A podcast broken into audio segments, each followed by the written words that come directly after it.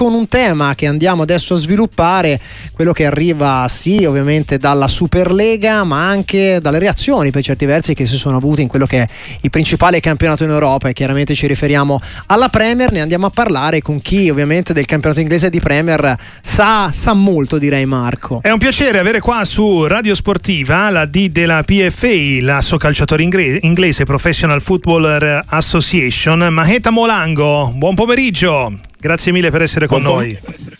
Buon pomeriggio. Benvenuto a Radio Sportiva. Ecco, il calcio inglese è il calcio di riferimento ormai da diversi anni in Europa. L'eco della vicenda che ha riguardato la Corte Europea e la Superliga ancora non si è spento. Ti chiedo allora un giudizio, perché in Inghilterra c'è stato un ostracismo forse ancora più forte che qua in Italia rispetto alla prospettiva, quasi lo spauracchio della Superlega da parte dei club e anche da parte della politica. È così anche per quanto riguarda i calciatori? Sì, io credo che sia una sentenza che, che alla fine vada molto al di là della questione della, della Super League, mm. è una questione di, di, governance, una questione di, diciamo, di, di mettere in, in, discussione l'autorità della UEFA e della FIFA e, e di com, come prendono le decisioni. No? E, e, dunque per quello per noi è una, una, una, sentenza molto importante perché non è solo il fatto della Super League, ma è un discorso più, più ampio.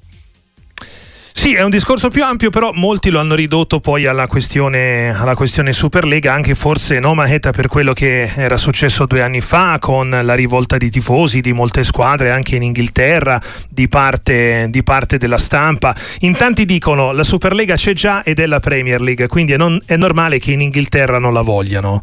Tu sei d'accordo con questa, questa riflessione?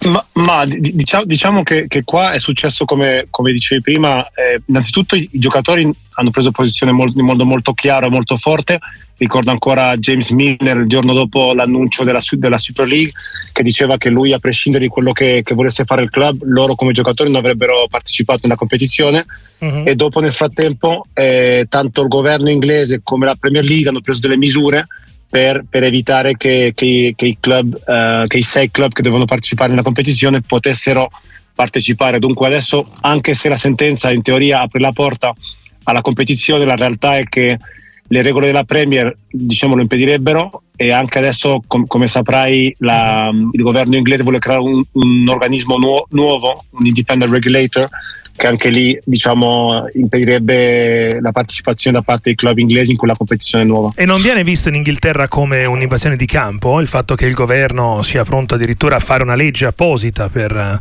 eh, così eh, escludere o comunque evitare che ci sia questa tentazione?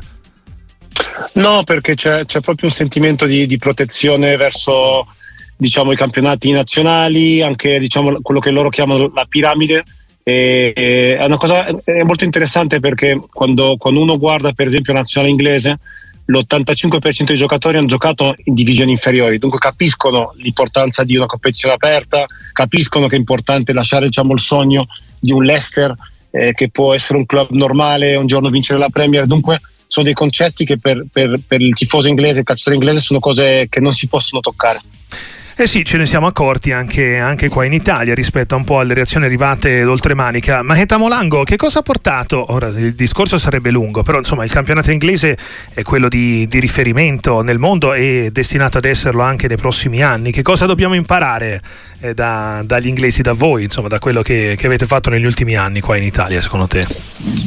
Ma, ma credo che sia una questione di, di, di mentalità. Quando uno va allo stadio in Inghilterra c'è una mentalità forse un, po' differente a altri paesi in Europa. Credo che il tifoso inglese si aspetti che, che la squadra non, non, gestisca la partita, si aspetta che anche se uno vince 2-0 vogliono il terzo, se tu vinci 4-0 vogliono il quinto e, e, ne parlavo infatti con, con Ogbonna per esempio che mm. mi diceva che, che, alla fine anche se uno vuole essere strutturato, tatticamente diciamo attento, alla fine i tifosi stessi ti, ti spingono a essere meno disciplinato e alla fine finiscono le partite 4-3 4-1 mm. che, che, magari per un allenatore non, non, sono belle, ma per un tifoso è, per, è, è incredibile, no? E, e, dunque è una questione proprio di, proprio di, mentalità, di come impostano proprio il gioco, no? Mm-hmm. Anche se poi uno degli allenatori che più rappresenta questa filosofia di calcio, Maheta, è l'italiano De Zerbi, paradossalmente. Sì. Sì, sì, sì, sta facendo benissimo. Eh, la gente, tanto a Brighton come in generale in Inghilterra, rispetta molto il suo lavoro e, e, non era, e, non era, facile perché lui ha preso una squadra in corso, è importante ricordarcelo. eh, che non erano i suoi giocatori in teoria ed è arrivato lì a, a proprio diciamo, ha, ha, portato il club ancora in, un passo ulteriore no? e, e, dunque è una, una, persona molto rispettata e credo che abbia un, un futuro molto importante in, in, Inghilterra.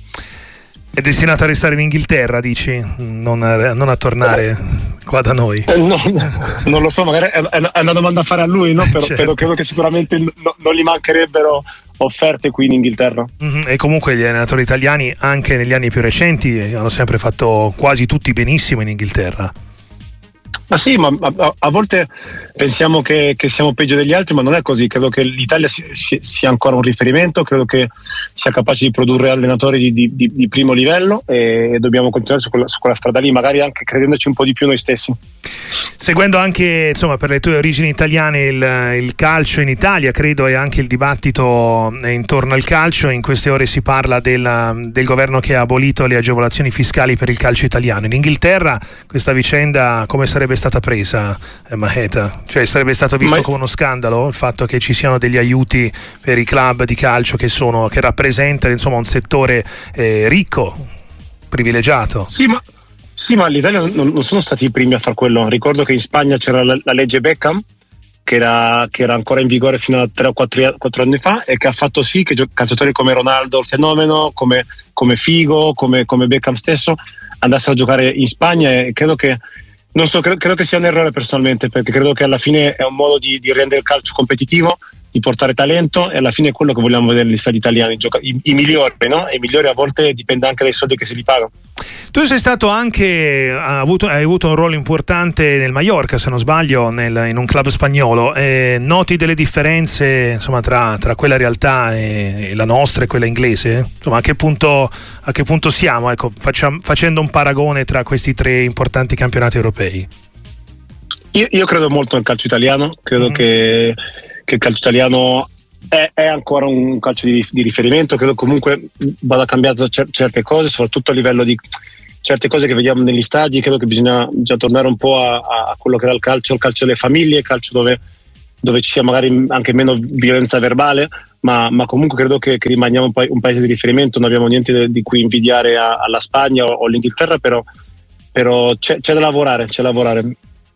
E sul fatto invece dei calendari, l'asso calciatore in Italia batte molto sul fatto che si giochi troppo. In Inghilterra si gioca ancora di più e ancora di più in questi giorni di festa, da sempre. Perché viene così in qualche modo accettato senza battere ciglio in Inghilterra dai calciatori in primis e invece in Italia un po' di meno, secondo te? No, è un argomento anche molto molto caldo qui in Inghilterra. Difatti io eh. ogni estate vado, vado, a trovare i calciatori per, diciamo, per parlare del lavoro del, dell'associazione mm-hmm. e, e, diciamo l'argomento numero uno è sempre quello del ecco. calendario. Ecco. Eh, ma, ma, ma, non solo per il fatto della salute dei giocatori, ma anche per il fatto che si stia proprio dannando anche il, la qualità del prodotto, no? del, del, dello show che vediamo in campo. Infortuni anche, anche in Inghilterra. Eh, infortuni. Molto sì, sì, e credo che siamo arrivati già a un punto dove, dove, i giocatori stanno prendendo coscienza di quello che possono fare assieme e credo che non è da, non è da scartare anche qualche azione un po, più, un po' più forte da parte loro perché non si può andare avanti così. E invece c'è il dibattito in Inghilterra sul, sui vivai, cioè sui giovani, sul, sul proteggere o comunque avere più, più, riguardo per i giovani rispetto a, a prendere giocatori dall'estero?